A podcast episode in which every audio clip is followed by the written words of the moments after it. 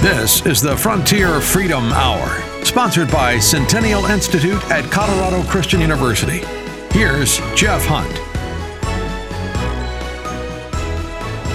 Well, howdy, friends. Welcome back. My name is Jeff Hunt, host of the Frontier Freedom Hour, sponsored by the Centennial Institute at Colorado Christian University, one of the most pro life universities in America. You know, the sanctity of life was a top issue at the 2022 Western Conservative Summit. We're going to continue that with Seth Gruber, one of the real up and coming young stars in the pro life movement. Please enjoy Seth Gruber's speech at the 2022 Western Conservative Summit.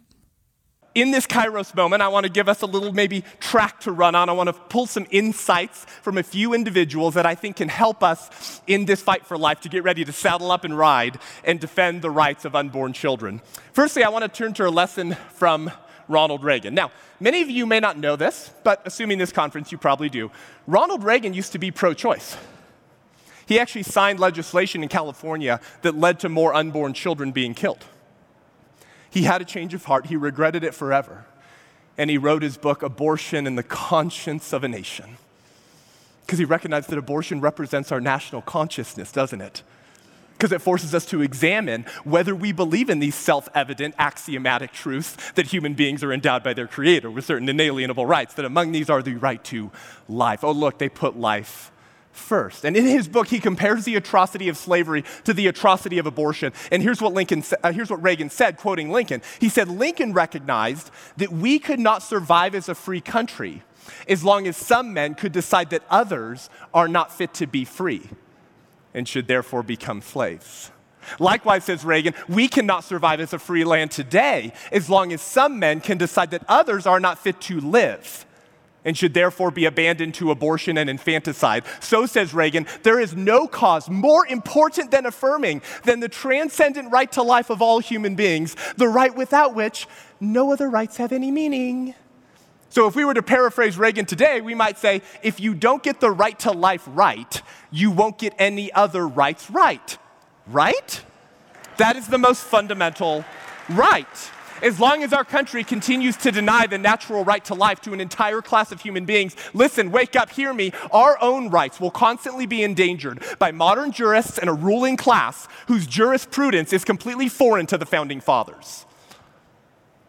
By ignoring the natural right to life that all human beings have, we should not be surprised when that government ignores every other right that flows from that first and most important of all rights.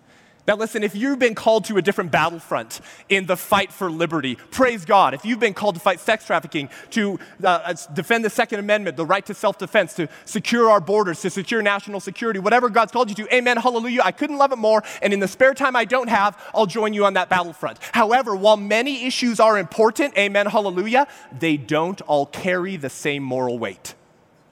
We understand this. If I tell you 1860 America, what do you think of? Oh, someone said slavery, you narrow minded bigot. Why did you think of that? You're probably a single issue voter, aren't you? Why didn't you think about women's voting rights, which they didn't have then? Do you not care about that issue? And you would say, No, Seth, you, you idiot. Listen, while many issues are important, they don't all carry the same moral weight. Slavery was the litmus test for this republic, and so is abortion today. So listen, we need more than just the pro life movement. A conservatism or a conservative movement that doesn't prioritize the total abolition of abortion as their highest priority will one day wake up and find that there is nothing left to conserve because we abandon the right to life of an entire class of human beings. This is why our founders created an order of rights. And it seems so duh. It's like we get it right to life, liberty, pursuit of happiness. You don't have the others if you don't have the right to life. But it's no less true because it's simply axiomatic. It's incredibly important. And didn't we watch the consequences of abandoning the right to life in the last two years? What happened to your natural right to liberty?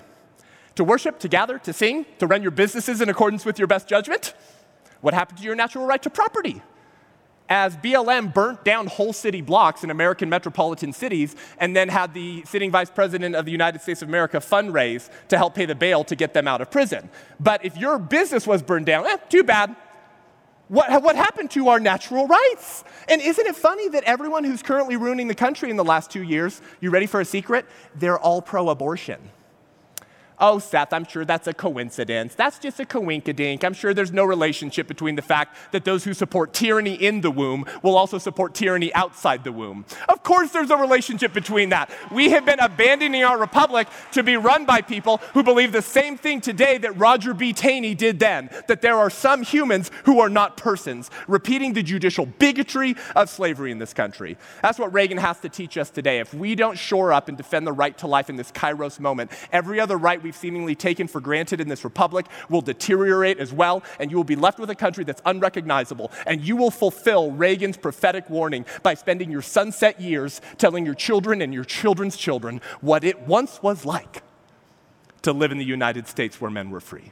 The second lesson we must learn is from a certain individual who you might be surprised I'm actually addressing. His name's Dr. Fauci.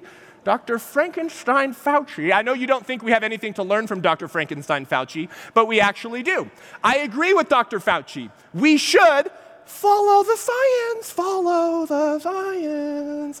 I am science.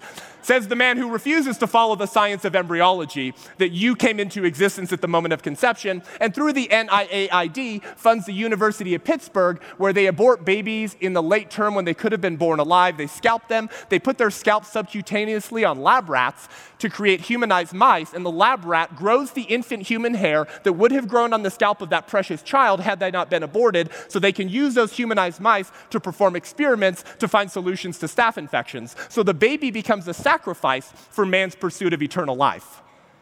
Oh, wait, that sounds familiar. That sounds like all of human history who have sacrificed human beings to the sex gods, the war gods, the weather gods, and the crop gods in order to increase our quality of life and live just a little bit longer.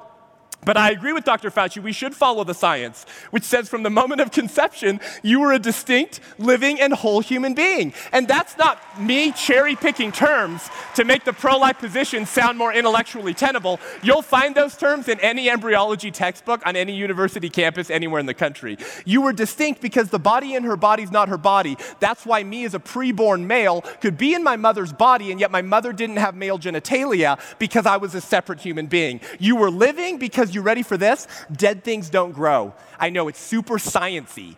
And the unborn child meets all of the requirements for a living thing that we learned in sixth grade biology. You were also a whole human being from the moment of conception. Don't confuse being a whole human being with being a developed human being. That's what the pro choice movement does. They think that you're not a whole human being until you're constructed with different parts and can function like one of us as born people. But there's no such thing as a potential human being. There are only actual human beings with great potential. We had everything we needed from the moment of conception to realize our full growth and development as one of us. And guess what? The pro abortion movement has admitted this for decades. Here's one example Alan Guttmacher, former president of Planned Parenthood, and the namesake of the Guttmacher Institute, Planned Parenthood Statistical Research Branch. Alan Guttmacher says in his book, Life in the Making, on page three, regarding whether people know when human life begins, Alan Guttmacher says, This all seems so simple and evident that it's hard to picture a time when it wasn't part of the common knowledge. And that was from the late 70s. They all know we're killing babies. They all know they're human beings. Listen, the question as to when human life begins only becomes difficult to answer when you want to start killing people. Otherwise, that question is incredibly easy to answer. So, Dr. Fauci's lesson for us is actually interesting. We should follow the science, but science is a meaningless term in the lexicon of the left. Science is a sticker that the secular progressive movement slaps over their bigotry to disguise their true agenda and keep the American public confused because they think you're stupid Republican rubes without credentials who can't weed your way through the academic science. And yet, we know the truth we know that I am the same human being now that I was in my mother's womb. And the last lesson is from Abraham Lincoln, really the first OG conservative troll, amen, who really knew how to troll slavery supporters incredibly well. And he makes the point that we must make on abortion today, which is that these arguments put in place the premises that justify our own enslavement. The arguments for abortion cannot be confined to the womb. Every argument for abortion works equally well to justify killing born people. And here's how Lincoln did this he said, okay, you say A is white and B is black. It is color then the lighter having the right to enslave the darker. Take care, by this rule, you are to be a slave to the first man you meet with a skin fairer than your own. Oops! Then Lincoln says, You say it is a matter of intellect, that whites are intellectually the superiors of blacks and therefore have the right to enslave them?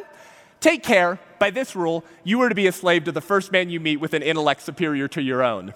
What is Lincoln teaching us? That when you ground rights on things that come in varying degrees, it follows that rights therefore come in varying degrees. And so when you hear pro choice arguments that say the unborn's not a person and can be aborted because they're not self aware, they can't feel pain, they're not viable, and they don't have any desires, all of those things come in varying degrees.